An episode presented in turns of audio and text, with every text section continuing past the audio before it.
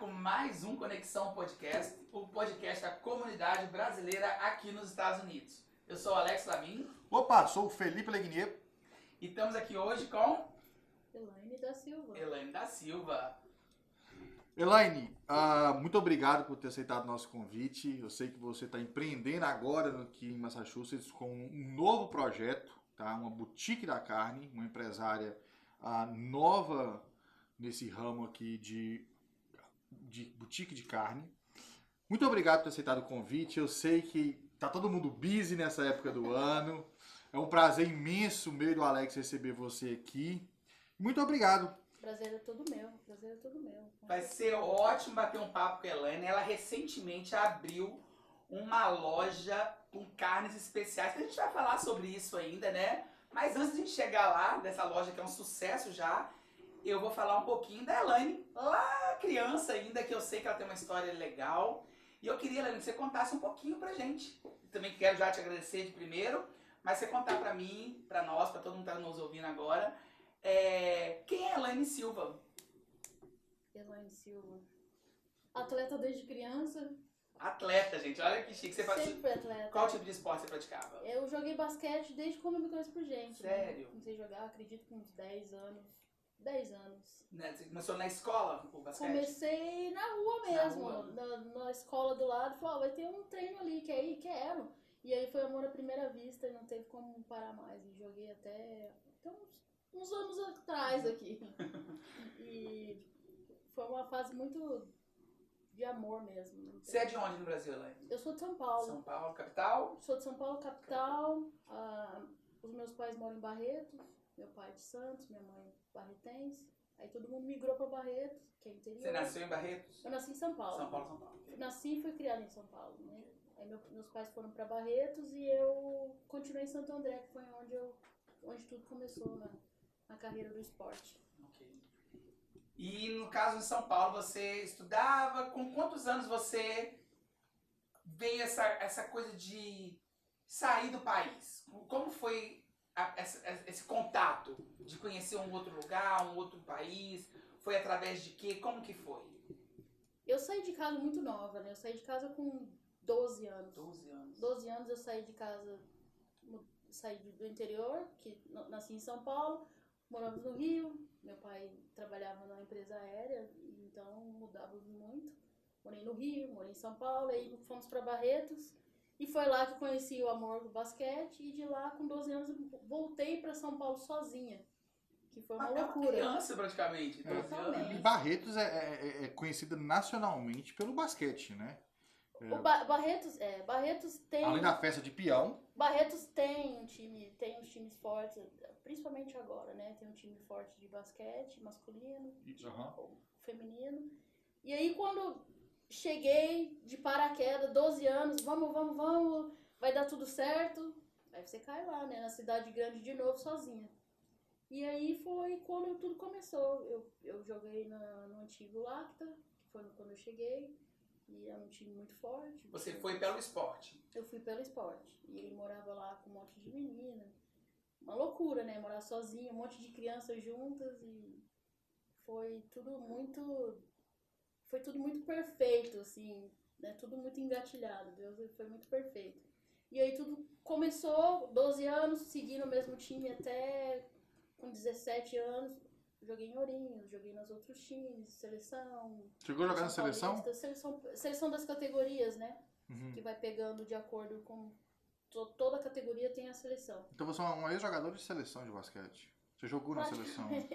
A gente foi graduando, né? Pegando aqui, uma ali, joguei quase todas as meninas da seleção. Jogava contra. Então foi uma coisa muito legal, que é uma coisa muito importante. A gente que passa pelo esporte, a gente vê o quanto é importante o esporte na vida de uma criança, né? Com certeza. Você é filha única? Não, eu tenho um irmão. Tem um irmão. Mora aqui? Mais novo, não. No Brasil. No Brasil. E eu tenho uma irmã. E quando eu fui pro esporte, jogando tudo, e aí quando você tem as conexões dos olheiros, né? Não sei exatamente como fala. Eu acho que é olheiro mesmo. Né? Os que procuram talentos, né? Os que procuram as pessoas. E aí ficou muito forte no Brasil as pessoas das universidades irem assistir os campeonatos Como eles fazem também com a NBA, com a WNBA, ou até com os times da Europa que vão participar dos campeonatos de futebol.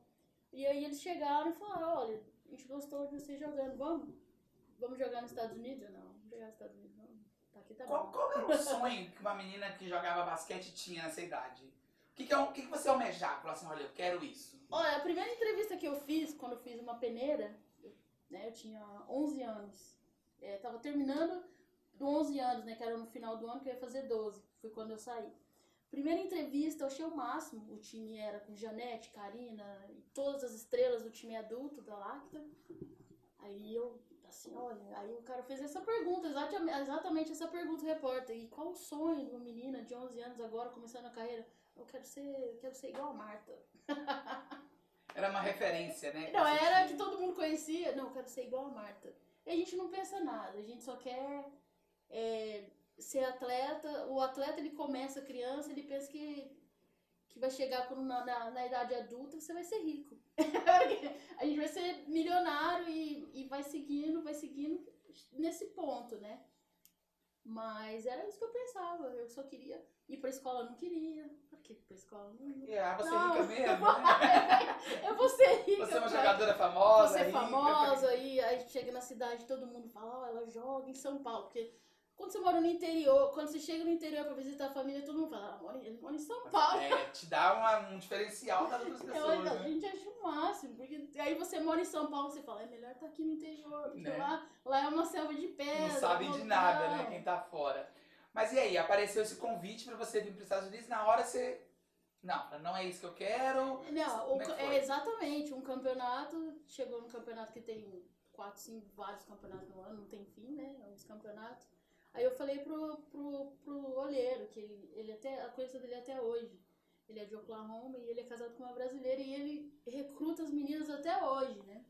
O mesmo serviço ele faz? O mesmo serviço, e tá do mesmo jeito, uma pessoa incrível o trabalho que eles fazem, né? Querendo ou não, você vai no Brasil, pega uma menina que tá lá sem... perspectiva nenhuma de vida, e aí você fala... Cheia de talento, mas sem ninguém pra... E aí vem aquela pessoa e consegue dar um empurrão na vida de uma pessoa que a gente não tem nem noção do que é. Até você pisar aqui e falar, opa, dá certo, é legal isso. E aí eu falei pra ele, não quero ir não, tô bem. Aí tá, ele passou o campeonato, aí chegou outro campeonato, aí ele falou assim, eu posso falar com a sua mãe e com o seu pai, porque eles falam português? Aí, pode falar com a minha mãe. Aí minha mãe, olha, o que ela falar pra mim tá bom. Aí eu falei pra ele, olha, eu acho que agora eu quero ir. Aí ele, então tá bom, você vai daqui um mês, tá bom pra você? Aí eu, não, eu achei que era daqui ia demorar um pouco. Não, você tira o documento e já vai um mês. Você tinha quantos anos nessa época? Aí eu tinha 22 pra 23 anos. Porque eu joguei muito no Brasil, né? Porque começa criança, mini, mirim, infantil, infanto, juvenil. Aí chega o adulto, igual aqui. Quando chega no adulto, ou você vai pra NBA ou homem... Ou vai pra WNBA mulher. No Brasil não tem muito, porque você vai indo, não tem nada além do que tá acontecendo lá. E aí eu falei, não, eu vou, claro. Aí eu já pensei, né? Eu acho que eu posso estudar agora. Agora chegou a hora, porque tem uma certa idade, tem uma data de validade no esporte. E essa data, o único jeito de não passar dessa data de validade mal é estudando. E na vida, né? Nem só no esporte. E aí eu acabei que achei o máximo, falei, eu vou estudar agora. Agora eu tô firme que eu gostei dessa ideia de estudar. E aí em 2004, você veio para os Estados Unidos a primeira vez, a convite desse olheiro. Você foi lá, tirou os documentos e tal, e veio com uma bolsa de estudo, né? Uma bolsa de estudo, e caí no meio do pé de feijão em Iowa. No meio do nada. No meio do nada, assim. E falava inglês nada? Inglês não, eu acho que eu sabia o nome McDonald's. Que aí eu cheguei no aeroporto e falei, tem McDonald's, eu tô feliz, tá bom. De fome eu morro. E comia McDonald's todo dia. E cheguei em Iowa, no meio do nada, que é divisa com Nebraska, do mesmo jeito. Não tem nada, assim, não tem restaurante, não tinha nada. Mas era um máximo, muito legal, tudo. E aí se passou uma temporada. E lá você estudava e jogava. Estudava e jogava. E aqui não tem essa, né? Ou você estuda ou você não joga. Você não joga. E você pode ser quem for, aí você vai ficar no banco. Exatamente. Porque é regra, né? Uhum. E aí tudo foi muito intenso, muito legal, tudo, até que passou uma temporada. Aí eu falei, não, acho que agora eu quero ir embora. Aí minha avó ficou doente. Essa temporada é o quê? Tem como, um quê? Um ano? A temporada dura normalmente, de agosto a maio, uma coisa assim. Então foi 2004 até 2005. 2004, a temporada de 2004 a 2005. Entendi. E como é que foi o inglês nessa temporada? Porque vocês tinham algum brasileiro com você? Tinha alguém? Esse foi o problema. Tinha brasileiro? Tinha duas brasileiras. Tinha duas brasileiras. Sem falar inglês nenhum também. Bem... E como é que vocês se viravam? Olha, o estudo... Tem algum perrengue assim, mas olha, tem uma história que... Não, é uma coisa de louco, né? Você não fala nada, você só fica rindo e tudo. E aí você fica só aquela coisa de alegria. Né? Eu falo que a gente tem aquela coisa da expressão de quem tá conversando com a gente. Se a pessoa tá falando feliz, você ri. Se a pessoa tá falando bravo, fala sorry. É, não, a palavra que eu aprendi muito quando eu jogava, nós três, um olhava pra cara da outra, o que tá acontecendo aqui, né? As três, sabe? E cada uma de um lugar do país, né? Então fica aquele sotaque, não fala inglês, fica tudo misturado. E aí nós... Todo mundo morando junto, num super dormitório, muito legal e tal. E aí o técnico ia passar uma jogada, virava aquela coisa embolada. Mas pegava, não sei, a coisa que, né, que você vai pegando rápido, já tá acostumada, então quando o técnico falava, você entendia. Mas a gente meio que capengou bastante. A única palavra que eu falava era why, eu achava que why era interessante. Então quando eu errava, era why. O meu xingamento era why. Aí sempre questionando, né? Por quê? Ué, por quê? Por quê? Aí já virava uai do Brasil. Uai é engraçado. Mas aí eu já falava só uai. Mas foi uma coisa muito legal, uma experiência muito boa. E o problema foi, o maior problema foi o inglês. Que dá aquela vontade de falar, eu quero ir embora, eu sou de americano. E aí passou essa temporada, aí termina a temporada, aí você tem... você tem que voltar? Ou você recaída. Não, eu tive a recaída. Tem que ir embora. E aí você voltou pro Brasil? Eu voltei pro Brasil, fiquei a temporada de 2005 no Brasil, joguei todos os campeonatos, né? Joguei um ano inteiro lá. Falei, agora aqui, vou ficar aqui, vai bombar. Porque joga aqui, vai jogar lá, você tá um monstro. Você já volta à frente de algumas pessoas, né? Volta um monstro, tava atropelando. Aí, atropelando e tal... De repente, eu torci o joelho. Então eu falei, não vai dar, agora eu vou ter que ver o que eu vou fazer. Aí, em um ano de temporada, surgiu uma outra oportunidade pra eu voltar pros Estados Unidos, com o joelho machucado mesmo. Aí, no mesmo lugar? Pro mesmo outro lugar, pra outro lugar. Pra onde você foi? Aí eu fui pra Illinois. Aí chegou em Illinois. Na capital? Chicago? Não, eu tava 5 horas de Chicago, que é do lado de St. Louis, que é Missouri, que dava assim... Pé da fronteira. Divisinha. Nunca fui em Chicago. Chicago são 5 horas. Mas o lugar também era de milho, aí já mudou um pouco. Não era do feijão, os pés de feijão, era os pés de milho. É de milho agora. Aí dava... O mais interessante desse lugar era assim, teve uns 3-4 episódios de assim... Vamos correr pro banheiro, gente, o que tá acontecendo? Aí já falava inglês, né, já dava... tinha uma noção bem maior, né? Vamos correr todo mundo pro banheiro, gente, correr pro banheiro, o que tá acontecendo? Não, porque tá tendo um tornado e aí tem que correr pro banheiro e todo mundo lá quietinho, meia hora. Aí, não, já passou, vamos voltar a treinar de novo. Eu, meu Deus, isso aqui... Que vida é essa? Que vida é essa? Mas tudo ótimo, tudo perfeito e... Isso foi da temporada, no caso, de 2005 pra 2006. A temporada de 2005 pra 2006. Aí você... Não, isso foi da temporada 2006 pra 2007. É, 2005 pra 2006, porque eu joguei a temporada... Não, aí foi aquele espaço, né, de 2004, 2005, que aí eu cheguei aqui no final de 2006, verdade. 2006 pra 2007. Aí esse time foi bem legal, porque era um time que participou de todos os... Você se sentia mais experiente por já ter tido morado aqui na primeira ou outra temporada? Ah, já! Aí você já chegou mais assim, aí já né? Fala assim, agora eu sei o que tá acontecendo, não sabe nada, agora eu já sei. Era igual ou você teve assim, porque com certeza você deve ter vindo pensando, não, já sei como é que é, eu sei que lá é assim, assim, assim. Aí você chega com essa mentalidade, chegando aqui pela segunda vez, foi assim? Ou você descobriu que não é nada parecido, é tudo diferente? Hoje já foi a experiência de que eu tinha noção do inglês, ainda estava machucada, então eu tinha aquela noção que eu tinha eu comecei a correr 3 meses, eu tinha mais 4 meses de recuperação para saber como eu ia me desempenhar naquilo. E acabou que nós...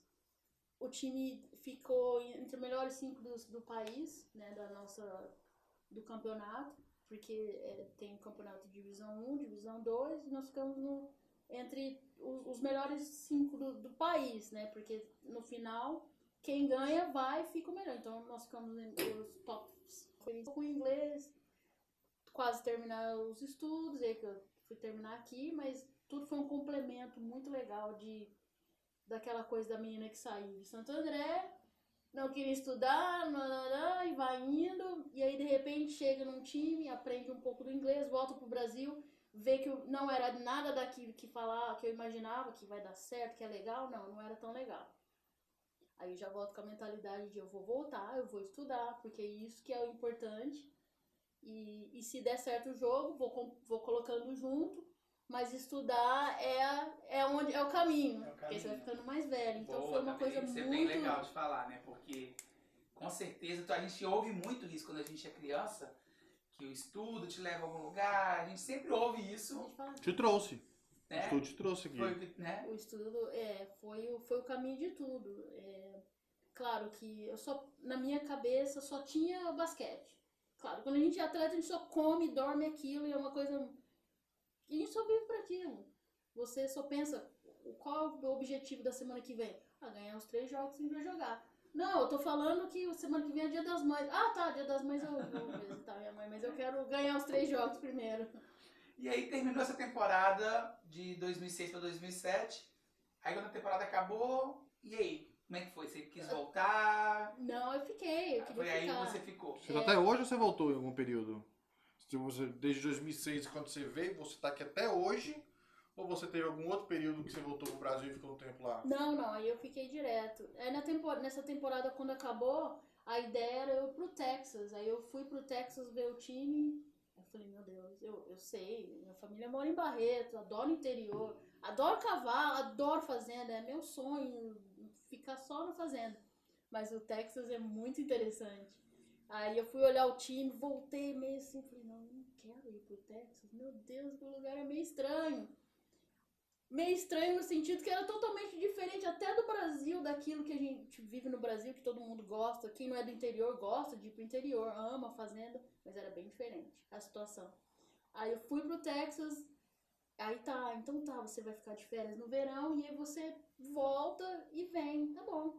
Conheci um casal brasileiro, vamos pra Boston, lá é ótimo. Tá bom. Boston deve ser igual a todos os lugares que eu fui, né? Tudo pequeno. Cheguei em Boston, não, Boston é outra vida. As pessoas falam português, elas falam. Então é aqui que eu quero ficar. Tem muito brasileiro, né? É aqui que eu quero ficar. Até hoje eu acho o máximo a cultura, o indiano, as pessoas que falam espanhol, o russo. Essa mistura é muito interessante. E querendo ou não, é um estado que ele abraça o imigrante, né? Seja de qualquer lugar do mundo. Você vê que aqui a gente convive com pessoas e todos geral, nós, né? a gente se conecta. Exato. Um com o outro. Você não fala o russo, eu tenho amigos russos, e assim, é uma conexão muito legal, porque querendo ou não, todo imigrante pensa igual. É. E quando foi que você chegou em Boston? Que ano era isso? Em 2006. 2006, ok. Então foi logo após a temporada.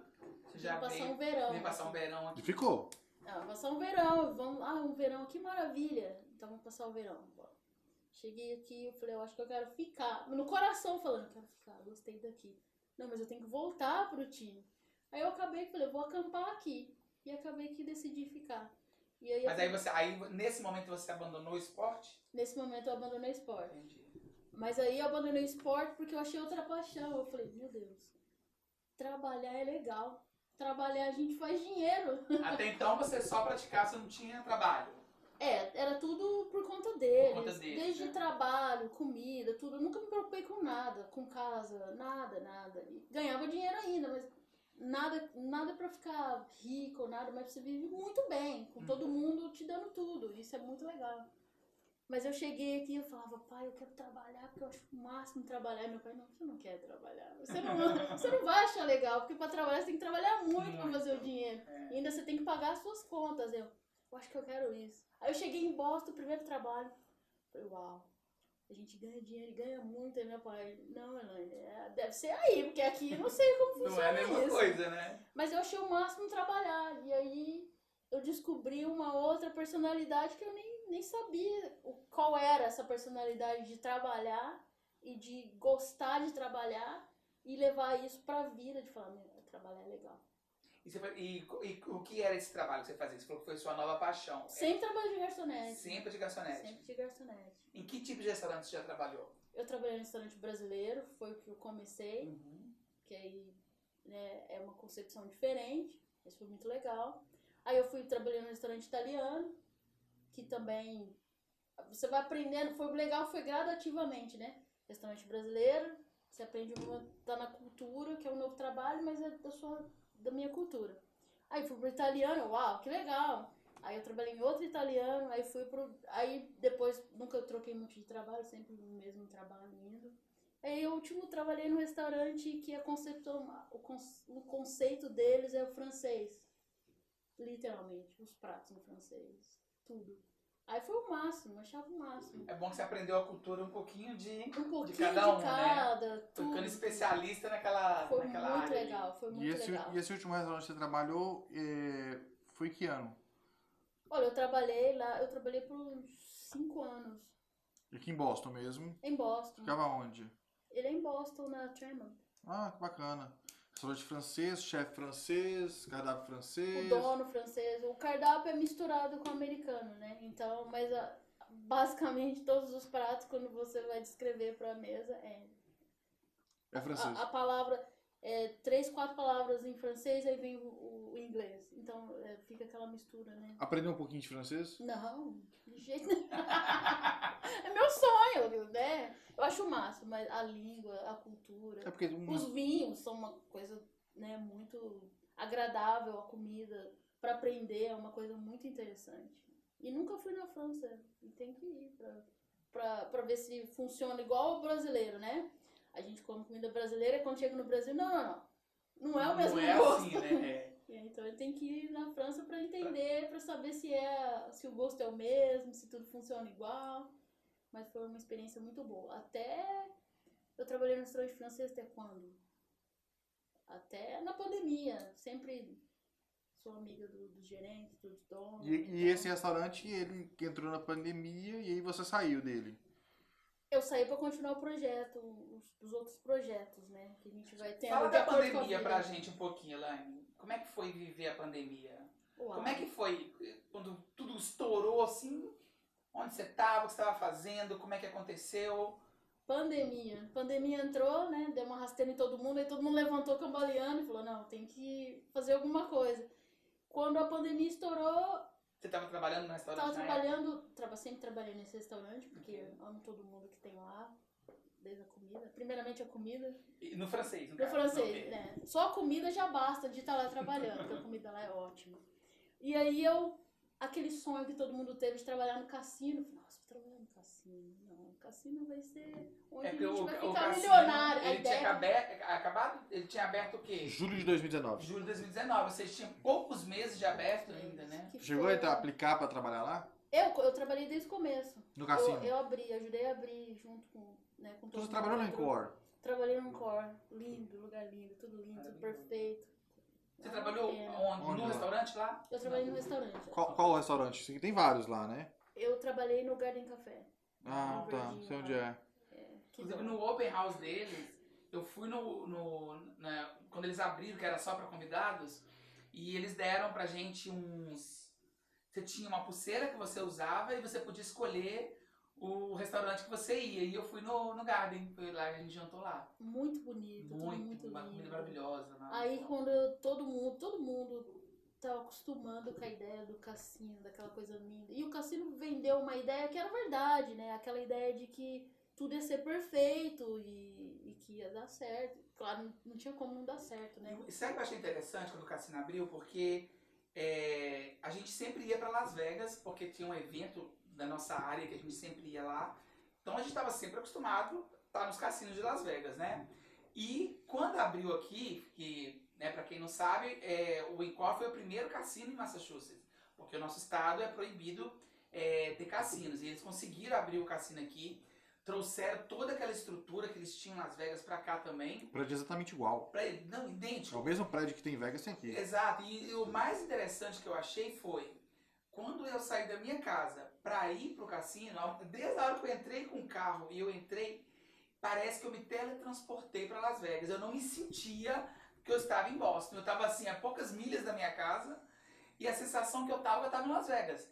Porque na hora que você entra lá dentro, é um mundo aquilo ali que eles fizeram, né? De bares, de restaurantes, de entretenimento, e tudo que eles fizeram dentro. E realmente ficou encantador aquilo ali, ficou perfeito. Virou realmente um ponto turismo aqui de Boston e naquele cassino, porque ficou incrível. E o Garden Café, quando eles fizeram a ideia, cada um fez um lugar, né? Tipo assim, a pessoa que faz todo o design do lugar, ele veio da França, ele é um francês super visionário, eles ficaram andando lá quando tava abrindo, assim, cada lâmpada, cada parafuso, né? Esse parafuso veio da França, esse parafuso foi comprado no leilão e tal. Tudo tem história, tudo, né? Tudo uma história muito linda, um lugar que tinha que dar certo, por um investimento tão grande. Ele vai dar certo. Ele vai dar certo, ele exato, vai dar certo. Exato. Eu vejo aquilo ali como assim, ele não deu certo ainda, porque ele inaugurou meses depois, veio uma pandemia, eles ficaram fechados. Bom tempo. Você tem um projeto de bilhões de dólares fechado o tempo todo. Mas ele vai dar certo, porque quando você olha New England, em geral, Rhode Island, Connecticut, Massachusetts, Vermont, New Hampshire e até o Maine, qual que é o cassino que esse pessoal tem de referência? É o Encore. Então, vem gente, você anda no parking lot lá, as placas dos carros ali é igual lote de aeroporto, todo, um monte de estado diferente. E descendo Nova York, igual esse pessoal tem amigos em Buffalo para aquela Nova York subindo, né? Nova York descendo, todo mundo vem, tá todo mundo aqui mesmo, e assim, não é... É uma vez por mês estão aqui, né, pra participar do que tá acontecendo. E aí, todo mundo meio que fez assim, pandemia, bum, caiu. Fechado. Nós ficamos 70 dias em casa. Recebendo.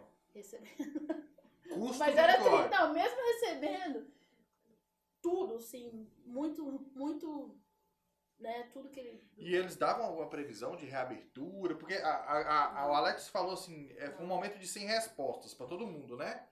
E para vocês que estavam no ramo de entretenimento, por mais que você trabalhava num restaurante, que é uma comida, né? Mas era um restaurante de entretenimento, porque estava dentro de uma área de entretenimento. Que seus managers, que o seu pessoal ali falava para vocês? Tipo assim, vai, que mês que vem a gente vai reabrir. Tem esperança. Exato. Não, tinha reuniões toda semana, tinha conference call, Zoom. Reuniões no Zoom. Aí começou a reunião no Zoom, vai. Chega uma hora que não tem nem mais reunião, porque todo mundo assim, peraí, não sei o que tá acontecendo agora. E aí o presidente foi até... Saiu? Não, o presidente foi para falar com o antigo presidente, nosso presidente aqui dos Estados Unidos, para saber, e aí? A gente precisa... o presidente do cassino chegou a procurar Donald Trump. Chegou, conversou com ele mesmo, até apareceu eles conversando. Porque chegou uma hora que começou a sair fora do controle, né? Tipo, igual todo mundo. Ficou muito tempo fora. Eu acho que... nem sei se eles voltaram até agora a agir normal nos restaurantes. Eu fiquei 70 dias em casa. Tava com medo até de olhar na janela. Dá o desespero. Dá o desespero que você fica assim, eu vou olhar na janela. Será que eu vou pegar coronavírus? Não, de olhar na janela, né? Tipo... E eu ir no mercado, até você sair e falar, não, eu tenho que me cuidar, e aí eu saio na rua, e aí eu faço... Você passou aquela fase de pegar compra, limpar a compra toda. Sim. Luva, máscara, gel. Ia pegar as correspondências, entrava em casa, já tinha um roupão lá, já tirava tudo, já colocava, já saía. Aquela coisa, aquela loucura que não tinha tamanho. Em algum momento da sua vida, você se imaginou vivendo isso? Ninguém. Eu acho que nem no pior pesadelo. Ninguém. Ou desde quando a gente é criança que os avós falam, as coisas vão ficar ruins, hein? Lembra? Que, os anos 2000 chegava e ficava ruim. Não esperava. A galera que tá no Brasil, muitas vezes, não tem a noção que a gente acompanha, né? A gente tem familiar lá. Que a pandemia que a gente viveu aqui em março, abril e maio, principalmente foi muito diferente do que eles viveram lá. Com certeza. A gente sofreu um impacto aqui que, pela globalização que os Estados Unidos têm, gente do mundo inteiro, voo do Boston, voo do mundo inteiro chegando, uma loucura. Você tá numa área de entretenimento que é uma loucura, que é gente do mundo inteiro entrando no cassino. A pandemia, ela foi muito diferente aqui no Brasil. Ela impactou aqui de uma forma surreal. E aí, o que aconteceu lá no Garden Café com isso? Fecharam as portas, deixaram você em casa, e aí você pessoa física, você, Elaine? Totalmente assustador. E primeiramente o que a gente... Nós, imigrantes, nunca passou por isso. Nem no Brasil, nem no lugar, nem no mundo, ninguém nunca passou. Nem no Brasil, nem em qualquer lugar, nem no ruim, nem no bom, nem o que falam que é ruim, nem o que falam que é bom. E aí os americanos falavam, não, vai dar tudo certo, a gente sempre resolve. Que era exatamente essas palavras. Não, o nosso presidente sabe o que faz. Todo mundo sabe o que faz, normalmente aqui, agem rápido, tudo. E aí, de repente, começou a piorar e os gerentes começam... Aí você vê os americanos ficarem com medo, aí você fala... Se eles estão com medo, o negócio tá feio. E aí, até que chegou uma hora e falou assim, nós vamos ter que ir pra casa. Aí eu falei, que isso? Não vai ficar muito tempo. Então a gente sofreu um baque por esperar muito deles aqui. E eles praticamente não tinham o que fazer. Então, aí quando começou Nova York... Ó, tá morrendo.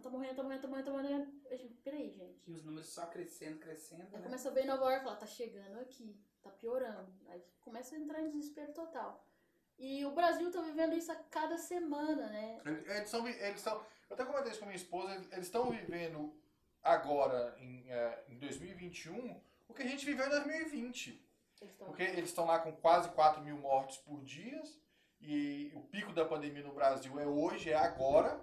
E o nosso pico da pandemia foi em março, abril, maio, junho do ano passado. Eu comento com a minha família. Aqui, nós estamos abrindo agora, reabrindo. Lá no Brasil... Estão fechando agora. Eles fecham. Aí fala, fechou tudo. Aí passou uma semana, abriu tudo.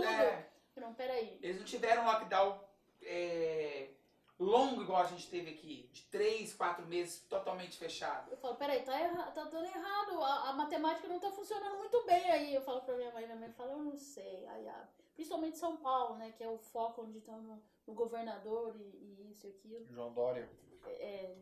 Então tá um foco muito grande de... Porque eles também não sabem o que fazer. Igual aqui. Do jeito que não tinha o que fazer aqui, não tem lá. Claro, a estrutura meio que é um pouco diferente. Então fica aquela... Tentando fazer o melhor. Eu falo, Elaine, que a pandemia serviu pra fazer todo mundo dar uma freada, um break, assim, né? E muitas pessoas se reinventaram na pandemia. E Elaine, o que ela fez? Olha... Porque você ficou 70 dias em casa, deu aquele desespero, ok, beleza, mas... Elaine em casa, igual todo mundo. A gente pensa que tudo é o dinheiro. Meu Deus, como eu vou fazer sem o dinheiro? Aí chega uma hora que você não pensa mais no dinheiro. Você fala assim, o que eu vou fazer... Pra minha insanidade mental, né? A gente teve uma entrevistada aqui, que ela trabalhava, tinha um quadro de funcionários enorme, e ela contou pra gente que pra não ter essa parte do mental, ela foi fazer empadão. E ela falou, tipo, eu vendi um empadão por $20, não pagava nem da conta de luz. Mas não era o dinheiro que eu queria ocupar a minha mente, que era o que eu podia fazer. Então, eu acho que é mais ou menos isso que você está querendo dizer, né? Tipo, não era mais o dinheiro. Você estava em casa, estava recebendo, só que você estava parada. E dá um desespero realmente, porque a gente não tinha respostas, né? Não tinha. E não tinha aquela perspectiva, não, daqui um mês eu volto, vai voltar ao normal, eu vou voltar à minha vida e tal. Não existia isso naquela época. Não. E o que você fez? Não tinha nem esperança. Não sabia. Não tinha nem aquele pontinho de luz no fundo. Onde vai chegar isso? Não sei, vamos ficar em casa. Tem gente morrendo, mas... Vamos ver onde que vai dar. Uma hora Deus vai ter que... E aí eu acabei que falei, meu Deus, o que eu vou fazer? Tá ruim, tá bem ruim. Eu tô limpando compra. Eu tô ficando... Porque chegou uma hora que a gente já sabia o que era certo, mas não sabia... O que tava funcionando, o que não funcionava. Sabia o que era certo, mas não sabia se era certo. Porque, limpa compra, não limpa compra, faz isso ou não faz. E aí eu falei, eu tenho que arrumar o que fazer, porque ficar em casa tá me deixando fora do que tá acontecendo. Aí eu falei, o que tá acontecendo? Não tem carne no mercado, vou vender carne, eu acho legal, acho que dá pra, pelo menos pra eu sair de casa e fazer as coisas acontecerem. Achei o máximo. Achei o máximo. Consegui... primeiro frigorífico, tem um amigo de infância muito... Meu amigo, ele falou, eu te ajudo. Porque a minha família mora em Barretos, e é onde tem os maiores os frigoríficos em Barretos. Então, a galera entende do que tá acontecendo no mercado com a carne e tudo.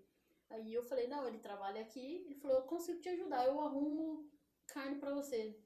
E eu tenho tudo. Eu falei, não, você não tem. Tenho tudo. Porque tava faltando tudo. Picanha, isso, aquilo, costela. Então tá, só eu tinha carne. Chegou num ponto que só a Elaine tinha picanha. Eu falei, legal isso. Então vamos vender picanha pra... Vamos ficar só nos brasileiros, porque se eu for pro americano eu não consigo, porque não tinha carne em lugar nenhum. E aí eu abri uma distribuidora de carne. E eu e mais uma pessoa sócia. Foi o máximo.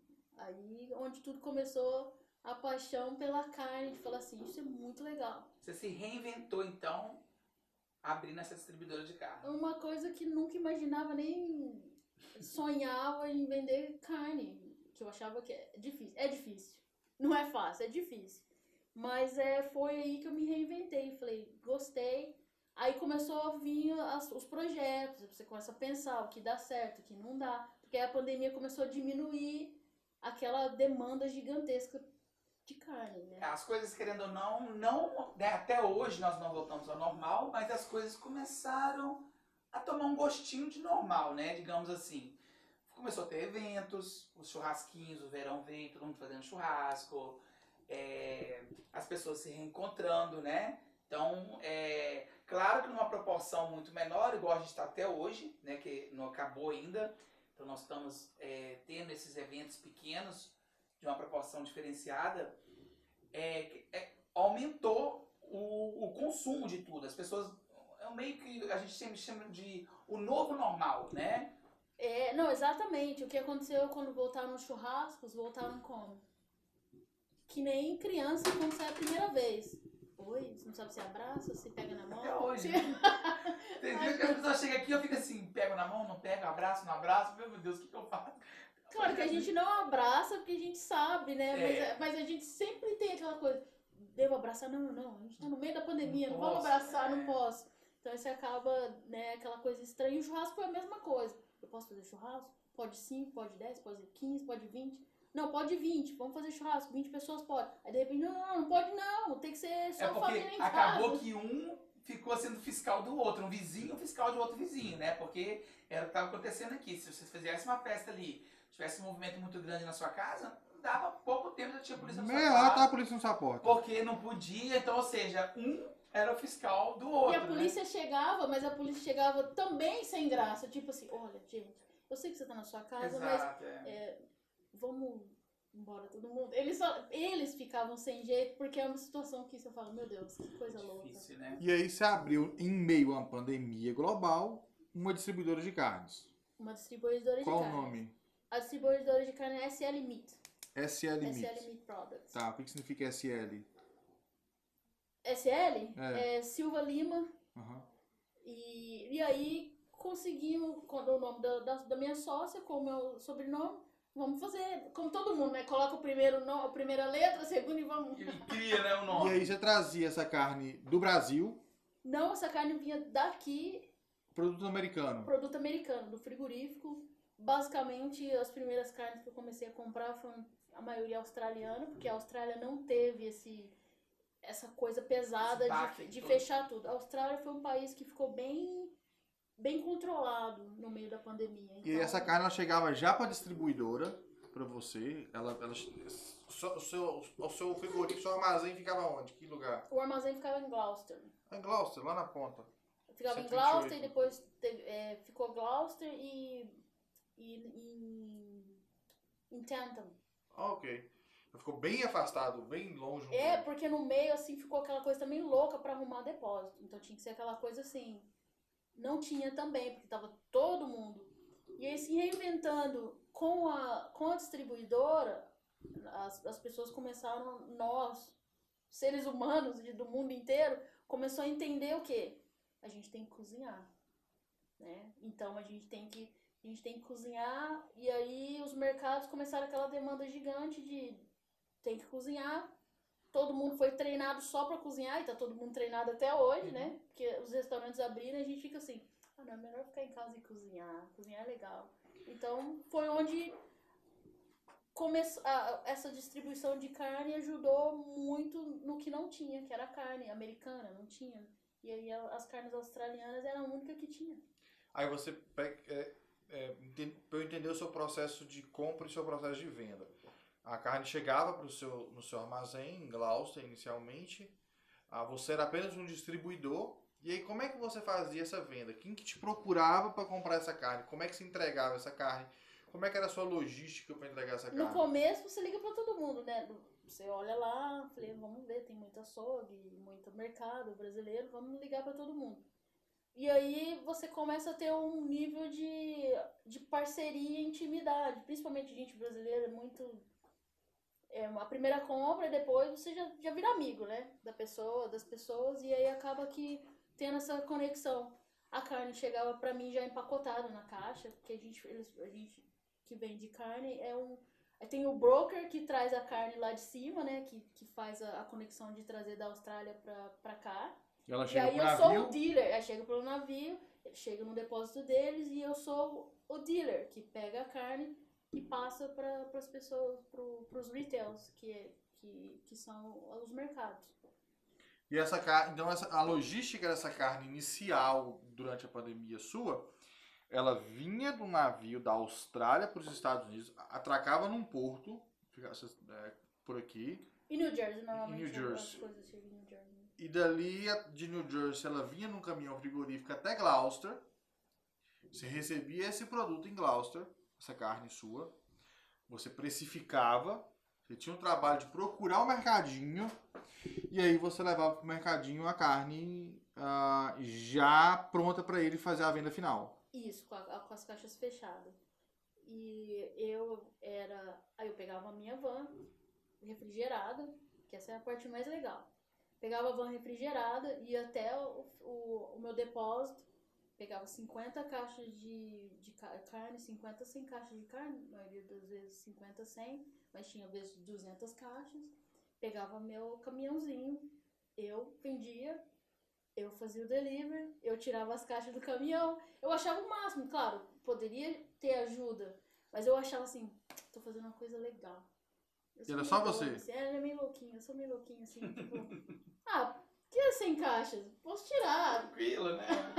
E aí entregava, ia entregando, né? Você tinha uma rota. Tinha rota, assim, aí você vai fazendo a rota de acordo, porque eu entregava a carne 2 vezes por semana, porque normalmente entrega no começo da semana e no final.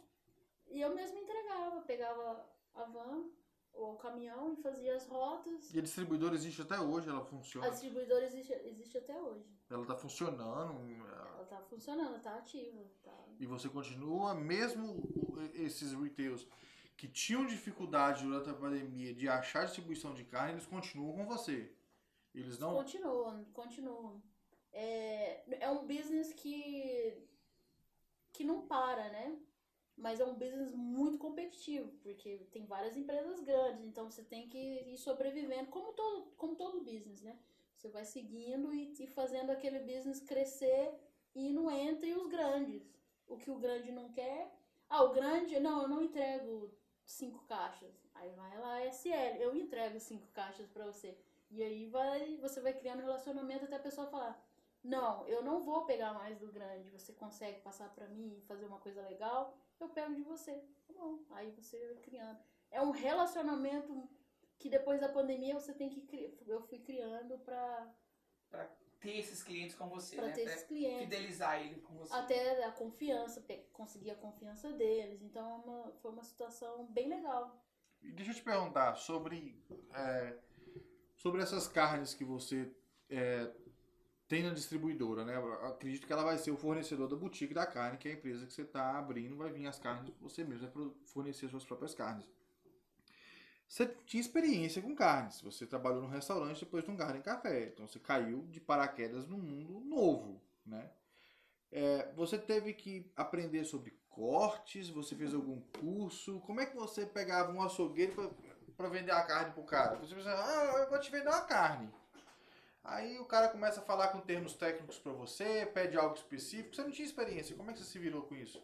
A gente... Como...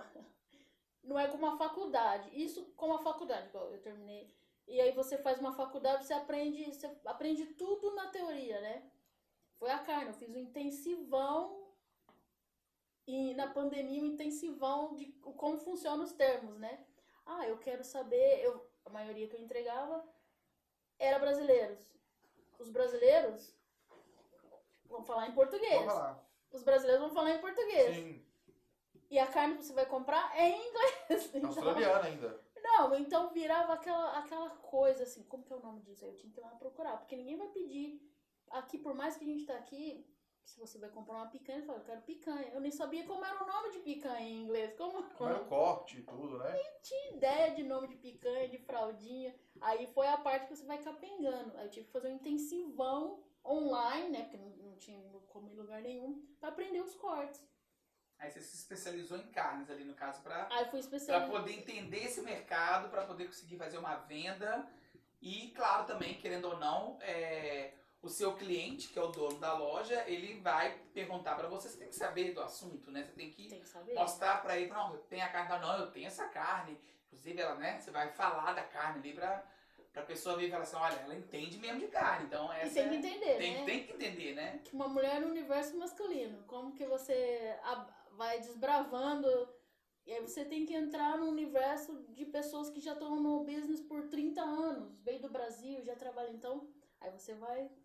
quebrando as fronteiras. Você vende essas peças, a sua distribuidora atual, ela vende essas peças já pronta ou você vende, por exemplo, eu vou vender uma banda do boi, lá o açougueiro faz o corte dele e eu passo aquilo num preço fixo, traduzindo pro pessoal que tá assistindo assim, que não, porque existem os cortes que são exclusivos americanos, existem os cortes que são exclusivos brasileiros, por exemplo, o miolo da alcatra, você vai perguntar isso como no açougue americano, não tem como você falar isso no açougue americano.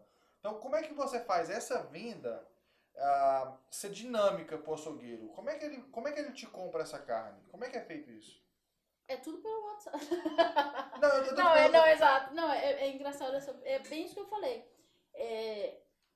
Eu nunca ouvi falar, devo ter escutado falar, de uma peça, uma parte do boi que chama peixinho. Como eu vou traduzir isso pro frigorífico e falar para ele, eu preciso de um peixinho?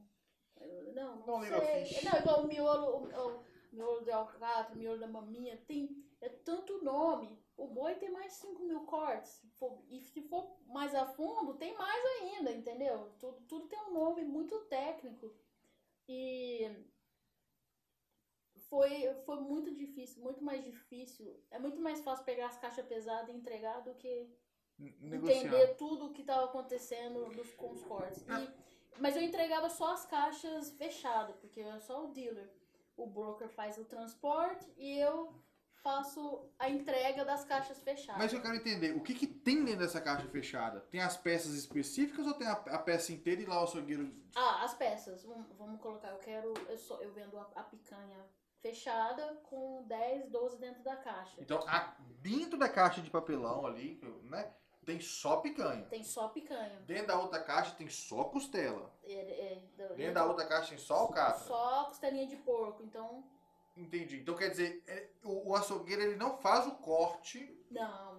Ela chega pronta. Ela entrega o produto final pro açougueiro. Ele só tem o trabalho de botar o preço e botar no vitrine. É isso mesmo? E fazer o trabalho dele de preparar, né? Cortar. Fazer o corte. Às vezes você vai comprar picanha e pegar a peça inteira. Eles chamam o nome lá, você, né? Tem o nome do toalete que você faz, né? Aí ele limpa pra tirar a gordura.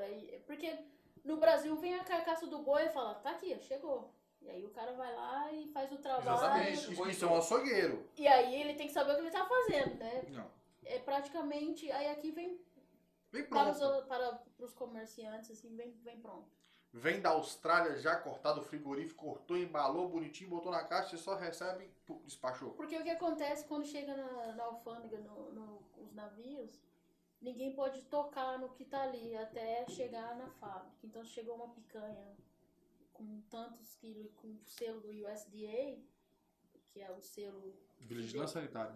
Então tem que estar daquele jeito, praticamente. E deixa eu te fazer uma pergunta. Você falou de alfândega ali. Então, quanto tempo demora para você... Qual é desse produto? Ele sai da Austrália. Com quantos dias ele está no comerciante final? Olha, basicamente, quando ele sai da Austrália, ele demora 10 dias para chegar aqui, de 10 a 15 dias. O navio é muito rápido? Não, muito... Sai navio todo dia, toda hora, então. Porque 10 dias, só o translado deve ser uns 5. Se não tiver... Sei lá, é o que eles falam, né? Porque eles acompanham tudo, mas só se não tiver, deu uma chuva muito forte, alguma coisa aí dá uma atrasada. Acontece de atrasar, o navio atrasando. Você depende do navio? Depende do navio.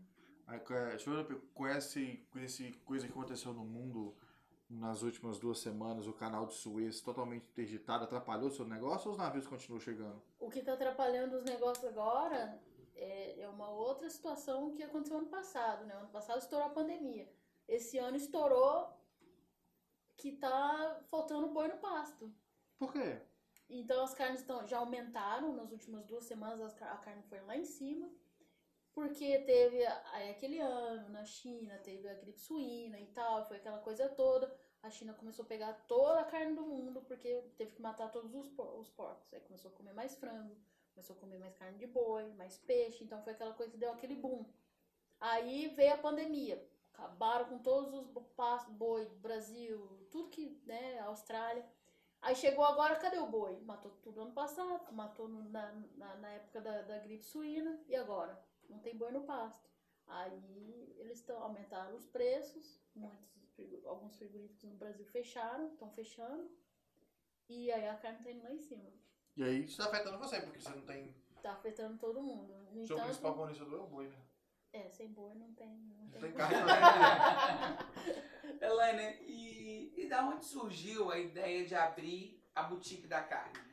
A Boutique da Carne foi que nem um pão, que a gente serva ele, coloca pra crescer, um babyzinho que foi fazendo aos poucos.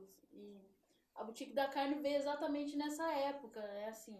Ok, muito legal, a gente está distribuindo as carnes. Por que não colocar essas carnes que a gente está distribuindo diretamente para o consumidor? Diretamente para o consumidor, e se essas carnes são carnes de acordo com o que eles compram, porque, né, igual ele perguntou, aí você aprende que no Brasil todo boi é igual, né? Não tem boi, aquele boi que fica um pouco lá no pasto, um pouquinho, aquele que faz massagem. Não, o boi é solto, todo mundo é morto do mesmo jeito, mata o boi do jeito que tiver que matar, do mesmo jeito. Aqui não, tem aquela que é a melhor, tem aquela que é mais ou menos, tem aquela que é ruim, tem aquela que é muito ruim, que são as qualidades das carnes. E aí até que eu falei, por quê? Que todo mundo... compra a mesma carne, por que não vir com a ideia da Boutique da Carne?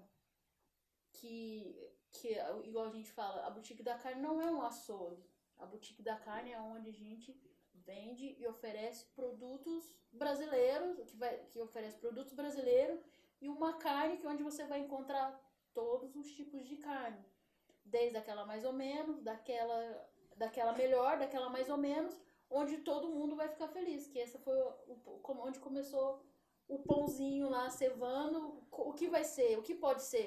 Ah, não, eu acho legal fazer um projeto onde vai ter isso, o que eu não acho, o que eu achava que poderia ser melhor de ir nos outros lugares, mesmo americano, a gente chega lá, agora ele comentou, não vai chegar lá e falar, eu quero mesmo falando em inglês, eu quero eu gosto de picanha. Não, mas eu não gosto dessa picanha assim. Eu gosto da picanha menorzinha, daquele jeitinho bonitinho, cortadinho, que o cara limpa e faz o triângulo perfeito. Uhum. Cortado na terceira veia, igual o povo faz no Brasil. Exatamente, cortado na terceira veia. E aí, quando você pega a carne, se você... Eu falo, como passei muito por isso, se chegar lá no açougue, eu falo isso com os clientes, porque às vezes a picanha australiana é um pouco maior, mas não é porque não é picanha.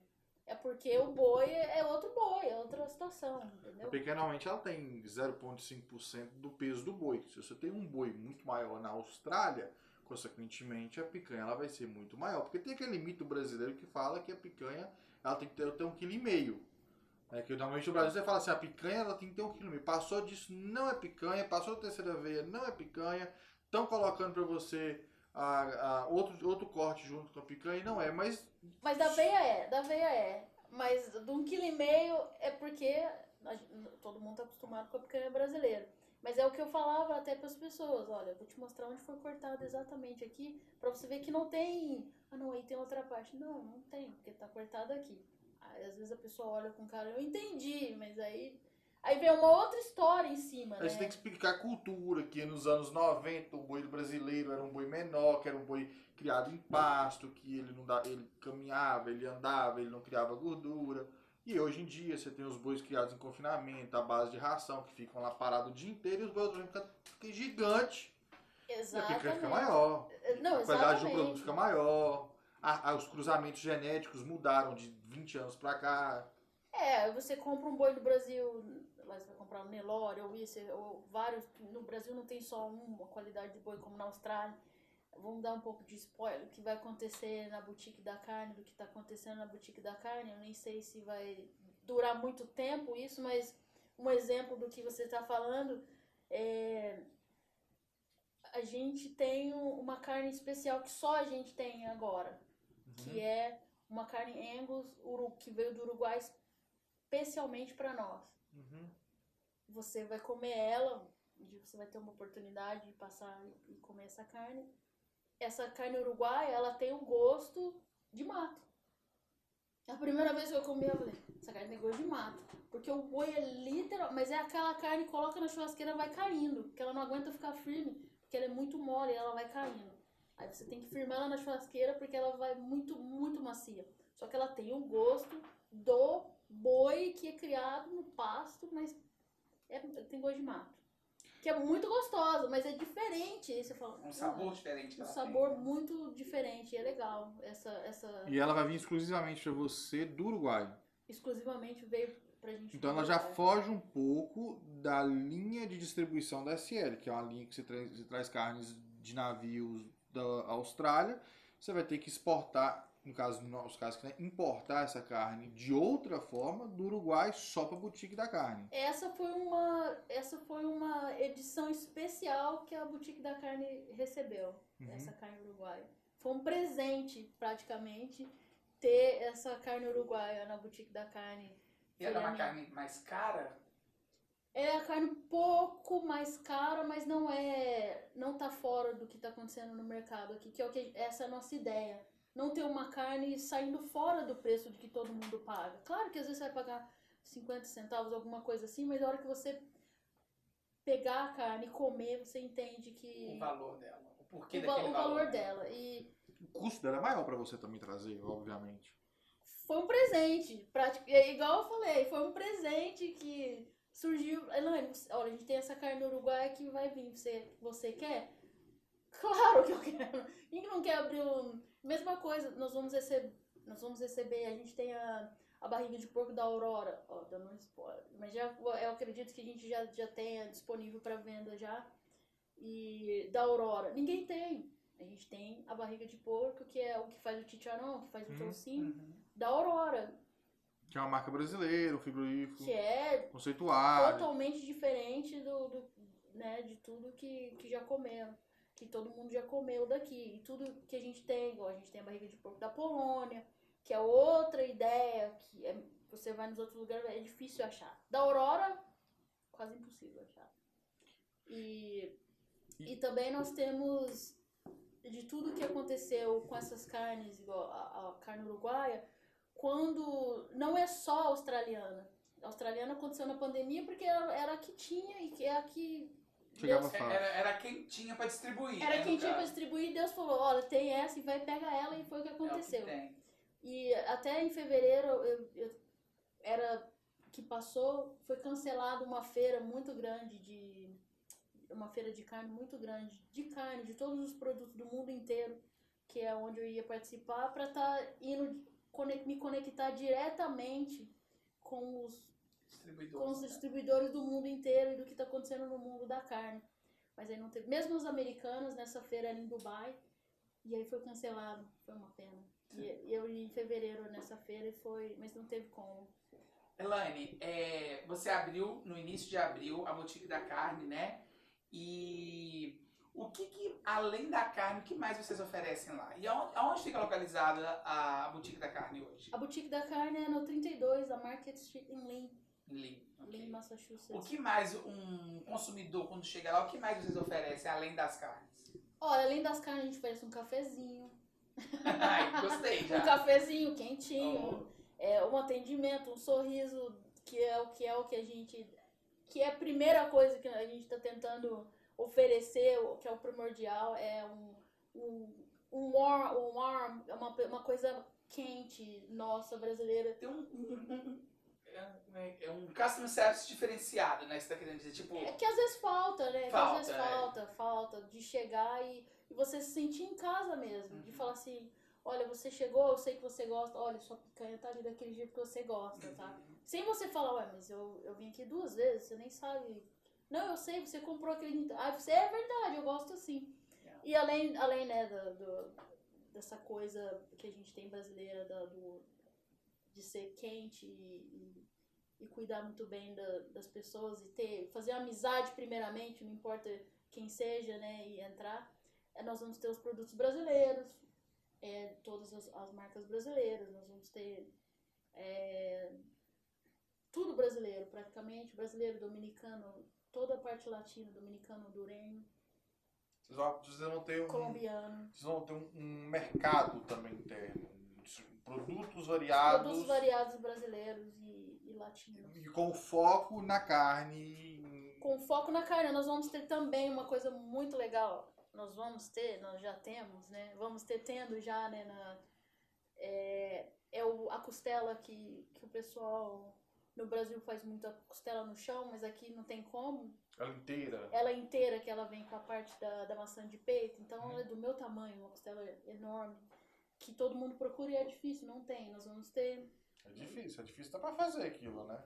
É difícil. Ela tem que ter muito espaço, um backyard imenso. No chão praticamente ninguém faz, assim, eu não sei, aqui o pessoal faz, mas faz na lata, né? No latão e faz ela. Que aquilo é... Deixa eu te perguntar, você teve as pessoas que trabalham lá com você, que vão atender o consumidor, que vai oferecer essas carnes, você teve que dar alguma especialização pra eles entenderem? Porque... A boutique da carne, ela oferece não aquilo que outras lojas já oferecem. Ela oferece uma carne mais requintada, uma carne às vezes um pouco mais cara, um corte diferenciado, não é isso? Então, as pessoas que trabalham na loja, você teve que passar isso para elas, ensinar, dar um curso. Como é que foi esse processo? Olha, os meus sócios, o Melquisedeque, o Wesley, o meu sócio, ele entende muito daquilo que ele faz, ele é excepcional, toda a carne que ele coloca a mão, eu falo que ele tem a mão, não, eu vou fazer isso, como você vê, virou um recheado lindo, maravilhoso. E essa foi a ideia do começo, porque não tem como ser mais um lugar que vende carne, porque a ideia não é competir com ninguém, primeiro que o mercado tem para todo mundo, uhum. Tanto que tem as grandes redes, tem um do lado da outra. Um do lado do outro. E então a ideia foi sempre dar um diferencial no sentido que, ok, tem a pessoa que cuida da carne, que é o faqueiro no Brasil, o açougueiro, né? E o que nós vamos fazer com ele? Ele entende de carne, ele sabe fazer tudo. Mas o que ele tem que saber? Qual é o diferencial da boutique da carne? A boutique da carne tem um lugar super lindo, que você vai chegar e vai ver uma costela linda pendurada, tem a metade de um boi pendurado, tem o cordeiro pendurado, tem o frango caipira pendurado, que você olha, aquele igual nos anos 80, 70, que tá aquela carne toda pendurada, a pessoa fala, eu quero aquela lá, é a boutique da carne que é o diferencial. E o diferencial é a pessoa chegar, porque não é igual no Brasil. No Brasil é um boi só, como eu disse, né? Todo mundo vai comprar a mesma carne, então... Se você quer uma picanha, você vai pegar aquela lá, porque não tem outra. A não ser que agora tem as boutiques da vida lá, que vem de Uruguai, Argentina, sim. Que é a modinha do momento lá, né? Uhum. Você paga R$200 no quilo da picanha, né? E pega a picanha australiana, por exemplo. Então, a ideia é chegar na boutique da carne e falar assim, ô Alex, que você está procurando? Olha, eu quero uma carne boa para fazer churrasco. Você sabe que picanha é bom, que picanha com alcatra é ok. Mas aí você vai chegar lá e vai falar, eu quero uma carne boa, o que você me fala? Eu tenho essa picanha que ela é boa, mas eu tenho essa aqui que ela é melhor, por quê? Porque ela é prime. Eu tenho essa aqui porque ela é choice, que são as categorias que tem aqui, né? Os grades que eles falam, né? Que é a carne. Então você vai entender de carne. Quando você voltar, não tem problema você ir no concorrente ou ir no outro. Mas aí você vai saber o que você está comprando. Entendeu? Que é essa ideia, a ideia principal de passar para os funcionários, do treinamento dos funcionários, é você chegar e falar. Ou quando você for no outro, a mesma coisa. Olha, eu comprei, eu quero uma picanha, eu quero uma alcatra choice, eu quero essa carne porque ela é macia, eu entendi. Então você vai começar a entender como funciona a carne. E sabe o que eu acho interessante você falar isso? Que... hoje eu posso dizer que acho que a grande maioria das pessoas realmente não entendem muito quando você fala picanha, né? Acho que carne tudo é igual. Eu fui numa steakhouse uma vez e quando eu peguei o cardápio e eu fui ver as opções de carne que tinham, eram tantas opções de carne e com preços diferenciados, né? Só que até então eu não entendia tão a fundo de carne para entender o porquê que aquele preço mudava tanto. E aí, quando a gente chamou o garçom, ele foi explicar pra gente cada corte, porque o corte é assim, é isso, aquilo e tal. E eu descobri que às vezes a carne não é só um pedaço de carne, ela tem toda uma história, todo um processo para chegar ali no seu prato e ela acaba tendo valores agregados àquilo ali. E por isso que o valor muda tanto. E eu fiquei assim, cara, não é possível. Pra mim, carne é carne. Qualquer uma das que eu pedir aqui vai ser tudo igual. E realmente não é. Quando eu... Aí falei, bom, já que eu tô aqui, eu quero experimentar, então, uma carne boa. Quero saber por que essa carne aqui custa tão cara. E quando chegou, só de você pôr a knife na carne, você já percebe uma diferença. Porque você não precisava nem de usar nada. Às vezes até com garfo você conseguia cortar ela. Exatamente. De tão macia que ela era. E quando você vai comer, realmente, o gosto dela, até a forma de você comer ela era diferenciado.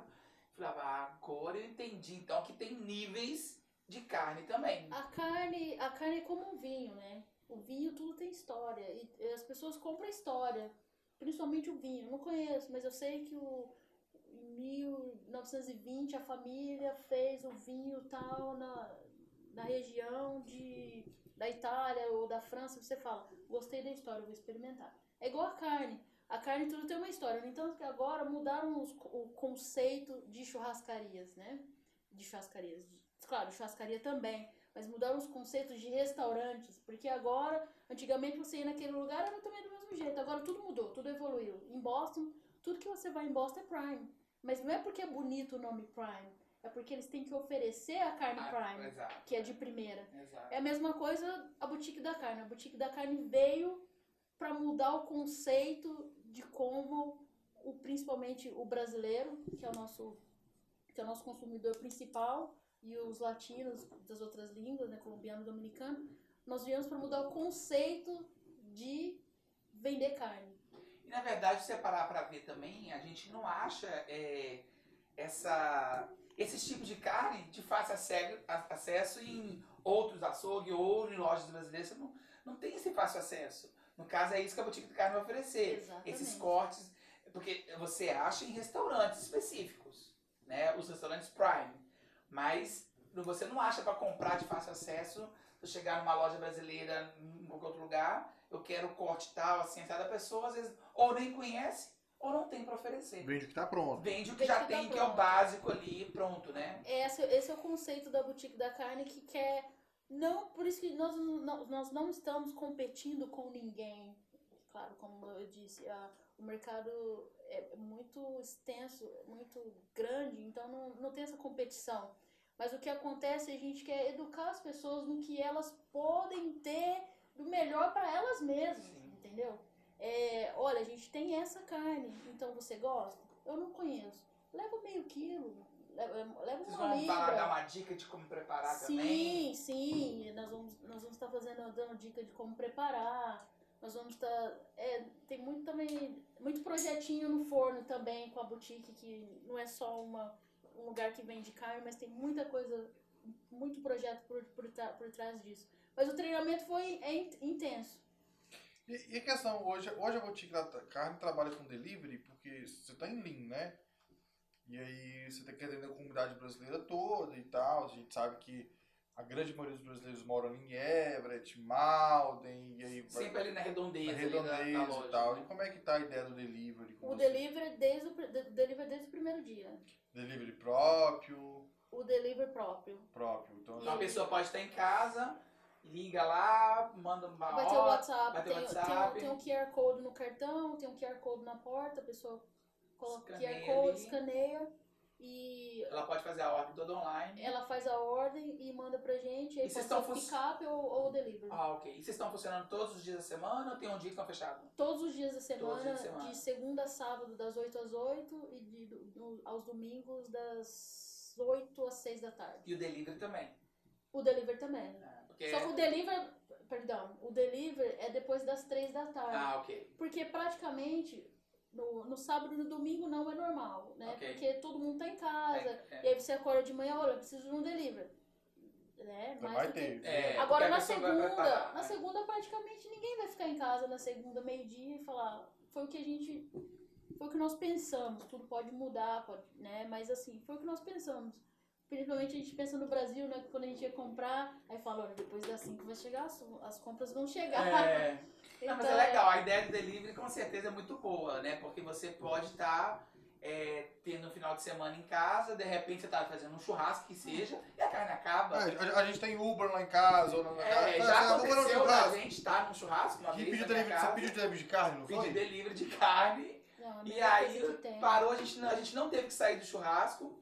De repente o carro para lá, entrega a carne pra gente, foi assim, aí maravilha. Aí você fala, já traz um chocolatinho? Já traz um arroz? Não, você acaba agregando coisas ao seu pedido e... Eu nunca pedi, mas pra mim, eu peço dos outros mercados grandes, adoro.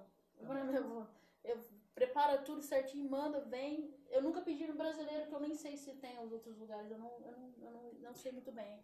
Deixa eu te perguntar, você comparou bastante a questão do business da carne com o Brasil. E aí a gente está falando aqui numa entrevista para brasileiros e a gente tem um público que te ouve no Brasil, então a ideia é sempre mostrar os empreendedores que estão nos Estados Unidos e os seus business. E existe aquela falsa ideia de que a carne nos Estados Unidos é muito caro. Então, às vezes você fala assim, mas o custo de vida nos Estados Unidos é caro. Tem coisa que é barato, mas tem coisa que é caro. E comparado com o Brasil, a gente tem a diferença de peso, que lá se vende no quilo, que a gente se vende na libra. Mas assim, picanha por picanha, a americana, a picanha que é vendida aqui, ela é mais barata que no brasileiro? Ela é mais barata do que do Brasil? O que você acha? O que você tem como business, como distribuidora de carne, como retail também? Ela é mais barata? É mais fácil comer picanha aqui do que comer picanha no Brasil? Com certeza é. Sem dúvida nenhuma. A picanha aqui... Primeiramente, a picanha americana é a melhor que tem. Não tem... Sem dúvida, você pode pegar a picanha com... O último, a pior picanha americana, que ela vai ser incomparável. E é verdade. Não tem como. Esse mesmo meu amigo que trabalhou aqui, teve que ir embora pro Brasil na pandemia, então ele falou, eu gosto de picanha americana e tal. Chegou no Brasil, ele comprou a picanha, ele não tem como. Eu vou te falar, eu já até comentei com o Felipe, eu tenho meu irmão, ele mora na Flórida, e ele é viciado em picanha, eu nunca vi. Ele vai na churrascaria, ele fala assim, olha, não traz mais nada, só picanha. E ele sempre quando vai ao Brasil, ele fala a mesma coisa, ele fala, não tem carne melhor que a dos Estados Unidos. Ele pode ir na melhor churrascaria do Brasil, pedir a melhor picanha, ele fala, não se compara com as picanhas dos Estados Unidos. No entanto, se for... Eu sempre comento isso com as pessoas que trabalham com carne no Brasil, e a gente sempre fala... Igual, tem a Uruguaia, tem a Argentina, que são as disputadas, né? Uruguaia, Argentina e a Americana. A Americana sempre vai ser o preço mais elevado. Agora, igual eu falo, aqui a gente come picanha, todo mundo só faz churrasco de picanha. Né? Praticamente, que é o que a gente jamais faz no Brasil. Você compra 2 kg de picanha, 1,5 kg de picanha, você tem que comprar uma caixa de picanha para fazer para todo mundo. E não tem como, vai gastar R$500 só em picanha. E aqui não, aqui tem... Só picanha. Aqui só picanha e vale muito a pena, vale muito a pena.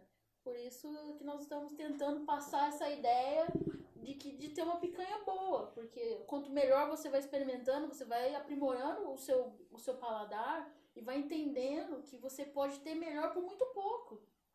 Você sabe uma coisa que eu acho interessante? Eu acho que todo mundo, né, não gosta de ir num lugar e ser enganada pelo que ele está comprando. E comprar carne hoje, eu, por exemplo, eu não entendo de carne. Então, se eu chegar num lugar hoje, no mercado brasileiro, chegar pro rapaz lá e falar assim, olha, me dá 1 quilo de picanha. Já aconteceu com a gente chegar lá e pedir picanha. Eu pedi picanha, eu não pedi picanha com alcatra. E ele pega uma picanha com alcatra, corta e me entrega, me vende como picanha, mas na verdade era uma picanha com alcatra. E aí o que acontece, você... Aí, primeiramente, não é nem enganar, na verdade, mas você, a pessoa... Eu mesmo, já aconteceu comigo, a pessoa, eu também, chega em casa e se sente totalmente enganado e não foi a intenção, não era pra enganar, mas às vezes é a cultura de, é isso aqui mesmo. Mas aí às vezes é pelo fato de ter, às vezes, um funcionário despreparado. Exato. Mas o que eu como consumidor vejo? Naquele lugar eu não volto mais. E eu não tenho nada a ver com isso. Porque eu paguei por um produto que eu não tive. Mas isso aí que você tá falando é porque às vezes o próprio comerciante... ele vê que a picanha sai muito mais do que a alcatra.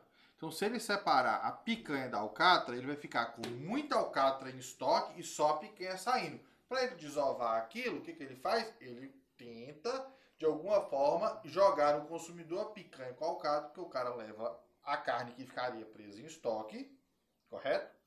E ele gira o que ele tem ali mais rápido. Aí ele tem outras formas de fazer. Ele pode virar... É errado. A picanha custa 10, a picanha com alcatra custa 5. Eu decidi o que eu quero comprar. Agora, não é justo eu pagar 10 e levar a picanha com alcatra, que seria 5. Exatamente. O que acontece é exatamente isso. Quando você chega no lugar... Aqui nos Estados Unidos tem uma coisa. No Brasil, ninguém vai vender picanha com alcatra porque ninguém vai... desperdiçar a picanha no meio da alcatra. Só que como aqui a picanha praticamente não tem valor nenhum. Só que aqui pode contar só em Massachusetts, o estado de Nova York, Pensilvânia, que tem muito, ou Flórida, a gente movimenta um mercado de picanha gigantesco. Então o que acontece? Para o americano não é válido para ele. Ele pega picanha e manda para o Brasil com preço de... Porque todo mundo manda picanha para o Brasil. O Brasil é um dos maiores consumidores de picanha do mundo. Então ninguém quer vender picanha aqui. Então eles não vão ficar separando a picanha para saber quem vai comprar essa picanha, né? Então aqui é o único lugar. No Brasil só tem alcatra e tem a picanha. E aqui não tem alcatra, porque a gente não consegue achar alcatra na... Nós vamos ter alcatra, né? By the way, né? A gente tem só alcatra porque a alcatra não tem. Na verdade, tem. O problema não é nem o ter. O negócio é... O meu ponto... É o que eu te falei, porque eu acho que as pessoas que trabalham, né, em qualquer lugar, né, eu sei que não é o caso de vocês, mas em qualquer lugar, ela tem que passar essa informação para o consumidor. Porque, igual eu falei, eu já tive essa experiência e nesses lugares que eu já passei e que essa experiência aconteceu, é lugares que eu não volto mais. Às vezes a culpa não é nem do dono do estabelecimento, ou nem às vezes do funcionário também. Às vezes é porque... uma falta de experiência, de conhecimento, me vendeu uma coisa que não era a realidade, entendeu? Então, eu tento hoje procurar lugares que, quando eu chegar, a pessoa vai falar, olha, eu tenho essa carne, eu acho que é o que a boutique oferece hoje, de ter uma pessoa preparada ali para receber e explicar. Porque se você virar para mim e falar, olha, a picanha custa 20, mas olha, essa carne aqui, ela tem um corte especial, ela é isso, ela é aquilo, papapá, ela custa 50. A pessoa que vai me vender essa carne, ela tem que me provar que essa carne, o porquê que ela vale 50. Para que eu chegue e faça essa compra. Entendeu? Eu não adianta falar, olha, essa custa 20, essa custa 50. Eu vou falar, me dá 20. Porque para mim tudo é carne. E a pessoa que vai me vender, ela tem que me explicar o porquê que eu vou comprar de 50. O porquê comprar de 50? O que vai agregar para mim eu pagar $30 a mais numa carne? O porquê dela? Exato. Eu tenho que entender essa história. Ah, porque essa carne veio de não sei aonde, teve um tratamento... Aí sim, você está agregando valor àquela carne. Então, eu creio que lá na boutique, as pessoas que vão estar lá trabalhando, você, os sócios que vocês têm, são todos assim... Eles vão passar isso para nós, consumidores. Coisa que talvez em outros lugares não vão passar. Você vai entender o que acontece no mundo da carne. Eu vou entender o porquê que eu estou comprando aquele pedaço de carne ali. Que muito não é o normal. Não estou falando de picanha, no caso. Picanha, a gente sabe o que é a picanha. Mas é aquela carne mais cara. Porque o negócio tem vários níveis, né? Do preço de carne. Quando eu falar assim, olha, por que essa carne aqui custa tão caro? Entendeu? Eu quero explicar. Eu quero entender. Não é que eu não... Ah, é só teu dinheiro para comprar. Não é isso. Você vai agregar o valor. O valor. Quando eu comer essa carne, eu quero ter experiência daquela carne. Ou você mesmo fala, igual eu experimentei um tempo desse, na pandemia, eu experimentei a carne argentina. E não me agradou tanto, porque eu falei, olha, eu acho que... Então, quando você experimentar uma carne e falar assim, olha, isso aqui não é picanha, só é alcatra com picanha, você fala, não, para mim tá bom. Então você está entendendo, okay. É alcatra com picanha, então ela vai ter um pouco da gordura da picanha, que é a parte da picanha, uhum. Quando vier a parte da alcatra é uma carne mais magra que não tem gordura, então uhum. Tá as duas partes ali, então quando você assar, pode ser que a parte da alcatra fique um pouco mais firme, e a da picanha, então tem, porque tem as duas partes, uhum. Então é aquela coisa boba de falar, olha, por isso, isso, aquilo, é interagir. Eu acho que em qualquer business você tem que interagir com o cliente. E o cliente escolher, e o cliente até mesmo entender as marcas, entender essa aqui é a marca tal, mesmo que você não sabe. Quando você voltar, você fala, lembra aquela marca que você me falou? Eu quero daquela. Uhum. Então, é isso, essa ideia que nós estamos tentando passar para o cliente. Eu acho que esse é o grande diferencial de vocês, né? Vocês vão trazer uma experiência a mais para o consumidor. Não só chegar, comprar e consumir. Ele vai aprender até coisas novas. Igual eu aprendi há pouco tempo. Igual, eu também achava que carne toda era igual. Picanha. Só tem aquilo ali, acabou. Mas igual tem um... Se você abrir realmente ali, você vê que tem um leque de tipos de carne. E você pode saborear carnes diferentes. E eu acho que é isso que a boutique de carne oferece hoje. É essa experiência da pessoa poder... ter essa qualidade de carne em casa, poder ela mesmo fazer a carne em casa e poder degustar isso aí com essa experiência. Exatamente. Nova. E entrar, e assim, vocês ainda não... Eu não sei se vocês foram lá já, né, quando eu ainda estava no processo de abertura, mas a Boutique da Carne, além de ser um lugar que vai estar oferecendo tudo isso, a Boutique da Carne vai estar oferecendo, você entrar já é um ambiente diferente, um ambiente despojado, todo bonito, iluminado. Não que os outros lugares não sejam, mas assim, dentro, né, da Boutique da Carne é um lugar gostoso, um ambiente legal, onde você vai encontrar, claro, você vai encontrar tudo.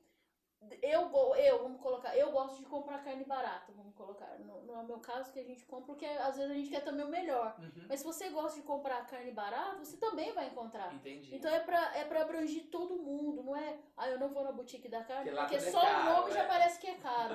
Ah, não, se você entrar lá, é um lugar bonito, é um lugar legal, é um lugar que tudo é legal, tudo é bonito. Eu acho que todo mundo, o consumidor merece isso, um lugar bonito, um lugar despojado. E entrar também e encontrar o que é barato e o que é caro, igual você disse. Uhum. Então, abranger todo mundo, o rico, o pobre, que nem tem isso do rico, do pobre, mas aquele que gosta de gastar mais. É porque, na verdade, você vai chegar realmente encontrar todos os tipos de clientes ali dentro, né? Eu acho que a gente tem que estar sempre preparado para oferecer algo bom, porque você vai ter cliente que vai chegar para você e falar assim, olha, eu quero aquela carne de primeiro corte, eu quero aquela carne assim, sabe? Você tem que ter aquilo para oferecer. Obviamente você vai ter a pessoa lá que ela vai querer, ok, eu vou fazer um churrasco com a carne mais barata, a carne mais barata é essa aqui, ah, então pode ser essa mesmo.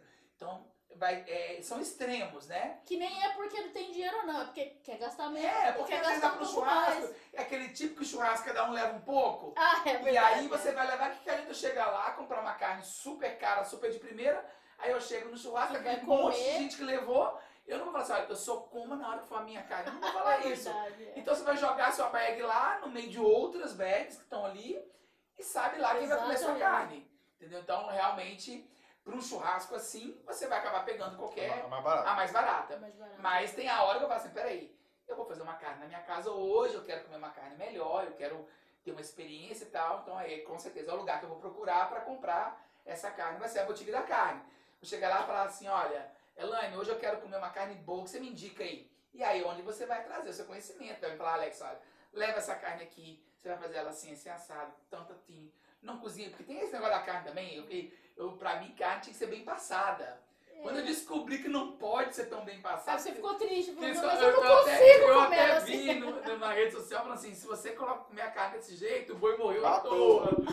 Então, aí eu vi os níveis da carne. Eu sou do tipo que gosta de carne mal passada. Eu gosto de... Você gosta de ver o sangue? Gosto. Não. Aí tem gente que vira e fala assim, ah, você faz morder o boi no pasto. Eu não, eu gosto da carne bem passada. Eu gosto de cortar, talar o sumo escorrendo, entendeu? Eu gosto daquele... Eu tô aprendendo a comer no pink ainda, entendeu? Vermelho, não. Mas você vai pra isso. Exato, você vai. É igual café, eu tava brincando do café aqui. Eu antes tomava café com 4 colheres de açúcar. Hoje eu já cortei o açúcar totalmente do café, mas eu ainda uso um pouco de adoçante. Mas eu ainda não estou no nível de tomar café sem nada. Quero chegar nesse nível. Mas é porque aí eu fui aprendendo a degustar o café também. Não só tomar por uma necessidade, mas a degustar. A carne é a mesma coisa. Você vai aprendendo com o tempo a degustar aquela carne, entendeu? Saber o porquê daquele sabor. E realmente faz diferença. Isso acontece no hambúrguer, porque o hambúrguer tem os blends. O hambúrguer eu aprendi.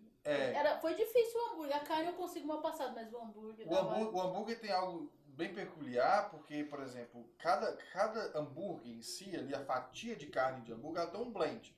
Você tem, por exemplo, 70% magra de maminha e 30% de carne mais gorda. Então você tem esse blend. Você tem, eu tenho o picanha de hambúrguer, então que é 50% picanha com a carne mais gorda, mas eu tenho os outros 50% de uma carne mais magra.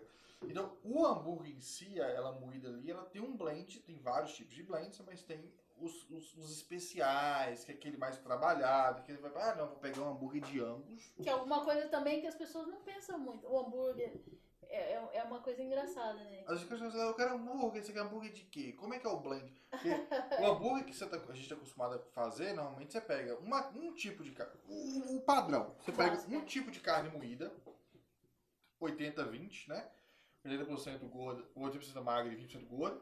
Você moe, prensa, faz a rodela e serve como hambúrguer. Mas existe ele também com outros blends, que aí já virou hambúrguerias especiais. Tem o Wagyu, tem até o hambúrguer do Wagyu, que é a carne japonesa. Outro do boi bem cuidado, né? Tem a carne maturada. Vocês trabalham com carne maturada lá também? Olha, carne maturada, pra mim, é um ponto de interrogação. Que no Brasil, legal... No Brasil era legal comprar picanha maturada, mas eu nem sabia o que era, né? Eu só queria picanha maturada. Eu já ouvi isso também, mas... Tem a dry age também, eles trabalham com dry age. A dry age, a gente não chegou ainda na dry age, mas eu acho o máximo. É porque tem que preparar tudo. Dry age é uma carne que é um corte específico. Ela fica em maturação de envelhecimento em um local refrigerado, a uma certa temperatura, às vezes por 40, 60 dias, depende. E ela fica uma carne que por fora ela tem aparência de velha, de fungos ou bem cinzenta, mas por dentro ela está vermelha, está intacta, ela maturou, ela virou uma carne dry, de seco, age de idade, ela fica uma carne mais seca. E aí existe um processo de cocção que quando você vai colocar essa carne para ser feita, vira um trem espetacular. Manteiga. É extremamente caro uma dry age. A ideia é chegar lá. Mas você vai ver um pedaço de dry age nesses restaurantes aí, isso passa de, sei lá, $150, $200 um bife. É absurdo. Praticamente. É muito saboroso. Eu lembro que você comentou comigo que vocês também têm a carne vegana. Nós estamos trabalhando com a carne vegana também, que é o hambúrguer, o nugget, não é o frango, mas ele imita o chicken cutlet, que é o peito de frango.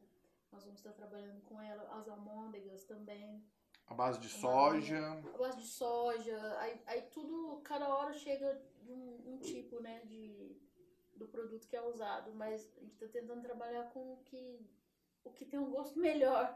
Porque... Interessante, porque não é todo lugar que oferece, né? Não. E tá crescendo muito. Sim. E as pessoas procuram mesmo, sabe? Eu tenho os vizinhos que moram em cima da gente lá, eles sempre procuram, sempre vão. E já acostumaram com essa... De saber, não, lá tem, eu vou lá pegar. A linha vegana, nós vamos estar trabalhando também com o porco inteiro, com o cordeiro. A gente vai ter a costelinha do cordeiro também. Vocês vão ter a opção de assar também? Não. Por enquanto não. Mas a ideia é... Porque às vezes eu quero dar um almoço, eu quero ter um leitão. Mas eu não tenho onde assar um leitão na minha casa. Mas às vezes eu posso lá comprar o leitão, lá que vai oferecer, que já oferece o leitão inteiro, né? Mas eu não vou ter onde assar esse leitão, tá? Às vezes eu posso ir lá já comprar ele e vocês mesmos assarem ele lá. Agora ainda não. Mas nós estamos oferecendo a parte de... A gente tem o kit churrasco, que é para duas pessoas. Ninguém faz churrasco sozinho, né? Muito triste. Aí tem o pão de alho, tem o sal. O que inclui o kit churrasco? O kit churrasco... Para duas pessoas, 3, 4, 5, 6, aí vai seguindo os pacotes. A gente ainda está montando esses kits, mas né? o kit churrasco vai estar disponível. E todo mês nós vamos estar sorteando uma coisa diferente. Esse mês, o mês do Dia das Mães, vai ser uma TV. Oh, que interessante. Né? Eu não sei quando vocês não estavam ouvindo o podcast, mas no mês do Dia das Mães é uma TV. E todo mês nós vamos estar fazendo interagindo com o cliente, mas assim, vai estar sorteando uma TV, ele ganhou uma TV, então eu vou tirar foto com ele, olha, ele ganhou a TV, não, às vezes fica aquela coisa aleatória, quem ganhou a TV? Será que disfarçaram? Então vão sortear de novo daqui. Mesma TV de novo, né? Então todo mês a gente vai estar sorteando e lá você vai encontrar também os produtos da Natura, vai encontrar... a parte de, basicamente, os remédios brasileiros, coisas brasileiras, produtos de cabelo, todos os tipos de farofa. Aí tem a farofa artesanal, tem muitas coisas artesanal, tipo os molhos, tem um patezinho de berinjela agora, artesanal. Lá vocês vão ter venda de faca? Nós vamos ter venda de faca. Sim. Porque eu já tive em 2 grupos diferentes de amigos, não de conhecidos, né? Não vou falar amigos porque não são tão próximos. E nos 2 grupos que eu tava, eram de pessoas totalmente diferentes. E no momento do churrasco eu vi que se falava muito das facas. Porque a minha faca não sei o quê e tal. Tem até grupo no WhatsApp sobre as facas de corte de carne. Não vou mais longe, não. Existe aqui em Massachusetts, e isso eu vou te falar com experiência própria, porque eu sei que existe, um amigo meu compra essas facas. Eles, por exemplo, existem grupos de leilão de faca. Você sabe como é que funciona isso? Exato, eu fiquei de cara, eu não sabia também. Lança-se a faca no grupo, tá aqui essa faca, essa aqui, essa caneta, aqui essa faca. E aí, daqui 10 minutos começa o lance, aí o povo começa no grupo, dou $500, o outro, dou 550, dou 500. Não acredito. Existem! O meu amigo deu um bid de $1.000 e levou a faca de $1.000. E eu tô falando de faca de $1.000, uma faca, eu vou até procurar depois a foto, depois em off eu te mostro. Mas existem as facas de $5.000, existem as facas que são com aços laminados, aí existem as facas que são forjadas em aços que utilizados em outras coisas, existem facas com desenhos, e isso tudo, esse leilão acontece semanalmente, esses grupos de leilões existem, a faca ela vem do Brasil, ela é feita pelo ferreiro, entendeu? E elas têm geralmente uns designs muito bonitos. Não, é um trem diferente, aí esse amigo meu, ele comprou essa faca num bid por $1.000, a faca chegou na casa dele, tá? Ele mora em Foxboro, se ele estiver me ouvindo aí, um abraço dele. Ele comprou, não me lembro totalmente a história, mas ele falou assim, eu fiz o corte da faca, só que a faca tava com um fio muito bom, só que ele comprou achando que a faca tinha corte dos 2 lados. Só que a faca tinha corte só de um lado. Aí ele foi, procurou o cara que deu o bid abaixo dele. Por exemplo, se ele comprou por 1.000, o cara que deu o lance de 970. Aí não sei se foi. Vou vender ela. Aí ele revendeu pra aquele cara, entendeu? E foi, e devolveu, e depois ele comprou na outra, deu outro bid. E ele mostra os grupos assim, existe um leilão rolando semanalmente de faca. Era um assunto totalmente inexistente pra mim. E eu achei interessante eu ver dois grupos de pessoas que não se conhecem falar do mesmo assunto. E quando começou a falar de valores... Entender, o mais engraçado é entender o negócio. E quando começou a falar de valores, aí eu lembro que uma das esposas estava próxima e falou assim, se eu souber que meu marido tá pagando $1.000 numa faca, ele vai ver o que eu vou fazer com essa faca, né? Brincou assim. Aí ele chega com uma faca linda e fala, que linda essa faca. Foi de graça, né? Eu achei interessante isso, mas é algo que eu vou pegar depois algumas informações de passar, porque eu acho que seria interessante. Na boutique da carne, adoro ter essa ideia de agregar isso aí, porque essas pessoas que entendem tanto de faca, também, obviamente, tem que entender de carne. E quando elas chegarem lá na boutique da carne, elas vão falar, olha, se ela tem essas naipes aqui... Isso é verdade? Eu nem sabia que tinha comércio de faca. É um comércio assim... Eu só sei que grande. Faca é difícil achar boa. Tem colecionador. Tem. Um desses casos que eu tô te falando, ele coleciona.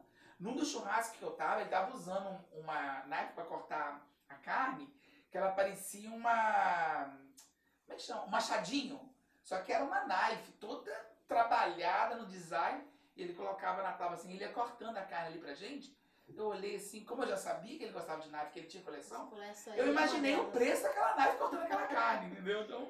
Não era só a carne cara, eu tô comendo uma carne cortada por uma faca de mil. Agrega mais valor ainda no churrasco, né? Eu pedi pra ele a foto aqui, ver se ele manda, mas é super interessante o que rola aqui. Isso acontece aqui em Massachusetts, eu não sei nem... Olha, eu vou te falar aqui no Brasil também, eu escuto as histórias, igual... os clubes clube da picanha aqui no Brasil inteiro tem, né? O que eles fazem é coisa de louco, assim. Até os temperos, os molhos que eles usam, assim. As churrasqueiras, tudo assim, fora da... parece que é outro mundo, né? Totalmente. Gente, vamos começar aqui pra finalizar. Elaine, queria te agradecer, tá? Por você ter disponibilizado seu tempo, estar aqui com a gente hoje. De ter compartilhado com a gente um pouco da sua história, desde lá de criança e tal. Eu sei que a loja já é um sucesso, que a gente deseja para você que seja ainda mais sucesso. Obrigada, tá? Obrigada. E eu espero, num momento lá para frente, a gente poder te reencontrar aqui de novo e você contando outros projetos que você ainda vai abrir por aí, outras lojas também, né? Enfim, é o que a gente deseja para você. Para você e para todo o pessoal que trabalha lá, seus sócios também, que eu sei que não é só você, tem outras pessoas. E que seja um sucesso grande, já é, mas que seja ainda mais, né? Que esse ano de 2021 realmente seja um ano bem próximo para vocês. Amém, amém. Deus tenha abençoado muito a Boutique da Carne e os meus sócios, o Melquisedeque, o Wesley. A gente tá muito feliz com esse empreendimento e tem muitas coisas vindo por aí. Espero que a próxima vez que nós encontrarmos, a gente possa tratar todo mundo junto para falar um pouco... do projeto que tá vindo e tudo que tá vindo, porque tem muita coisa boa vindo por aí. Não só vender carne, mas tem várias coisas que vão se agregando, né? Uma coisa vai puxando a outra e tal. E lembrando, para quem tá ouvindo e assistindo a gente, que a gente vai deixar todas as redes sociais da Boutique da Carne aqui, para quem tiver interesse em conhecer, pegar o endereço lá, para uma carne diferenciada, né? Eu vou deixar todas as informações embaixo, que seja no Spotify, que seja no YouTube ou no Instagram.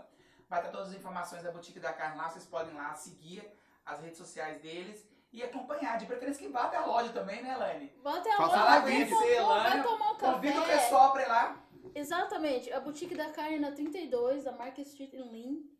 E lá também, foi uma coisa que eu não comentei, nós vamos ter os lanches artesanais, que é os paninis, que é o lanche, os sanduíches com todos os tipos de sanduíche, vai ter o pão na chapa, vai ter o presunto e queijo, vai ter pão de queijo assado, vai ter salgados um pouco mais um salgado bom, né? Não, um suco de laranja. Já gostei, já. Um suco de laranja. Eu tava achando que a boutique da casa vai ter pra patrocinar o podcast aqui, trazer um salgadinho. Trazer uns lanchinhos pra gente. Fazer uns delivery da boutique da carne aqui no Conexão. Nós vamos testar o delivery da boutique da carne, depois a gente volta pra contar como foi. Por favor, vai ter o açaí. Olha. Vai ter açaí o açaí na tigela. O açaí no copo. Vai ter um suco de laranja, vai ter smoothie. Como é que você esquece de falar isso, Elaine? Não, vai ter os smoothies, vai ter os smoothies. Isso tudo vai estar no delivery também. Não, a gente vai falar agora, acabando aqui o podcast, nós vamos partir para a boutique da carne. Já chega, o que acontece, você entra na loja, vai ter o açaí, as vitaminas, né? Vai ter a vitamina fitness, o suco verde, essas coisas. O sanduíche, então você vai entrar na loja. A gente é muito fit, né? Já estamos na... Quando você entrar na loja, você já vai, já passa, já fala, dá uma coxinha e já sai.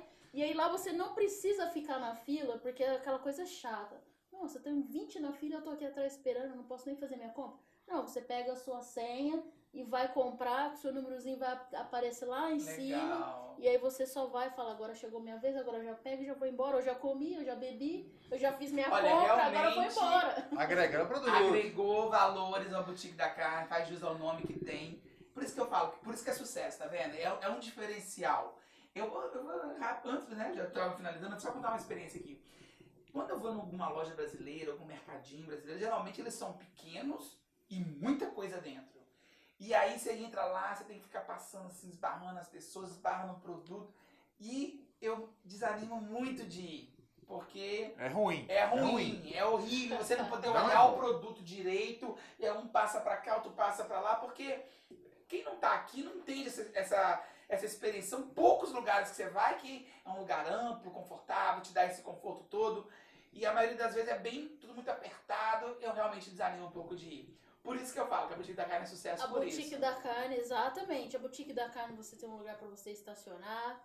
Não é aquela coisa, ah, meu Deus, onde eu vou parar? Não, você tem amplo estacionamento na frente, sempre assim vazio na frente, que tem vários estacionamentos. Não tem um estacionamento da boutique, mas na rua é só praticamente só nosso. Okay. E lá é um lugar amplo, é um lugar de quase 3 mil square foot, então é um lugar espaçoso, amplo, onde você pode comprar sua carne tranquilamente e não vai falar, meu Deus. E não tá tudo em cima, amontoado, não é tudo organizado, tudo bonitinho. É muito legal, é um espaço para deixar as pessoas confortáveis mesmo, iluminado. Tudo novo, é lindo. Preparou com muito carinho, muito amor para atender a comunidade. E os americanos. A comunidade toda, uma experiência, né? Boa. Gente, eu não vou... E para não esquecer, a última coisa, no 32, da Market Street em Lynn, perto do City Hall. E tem o Deliver, tem o QR Code no cartão, ou na loja, ou no website. Nós entregamos pelo WhatsApp. E qual a área que vocês vão abranger do Delivery? Nós vamos estar abrangindo tudo que for possível.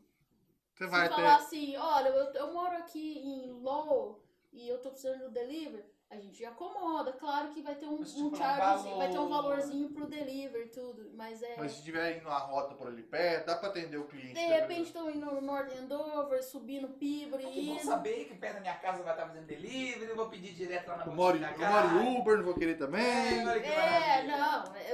Domingo, decidi fazer churrasco. Acabei de acordar, quero fazer um churrasco. Ah, não, vou ligar pra boutique da carne. A boutique da carne falou que segunda-feira é um dia fraco. Segunda-feira é gravação do Conexão Podcast.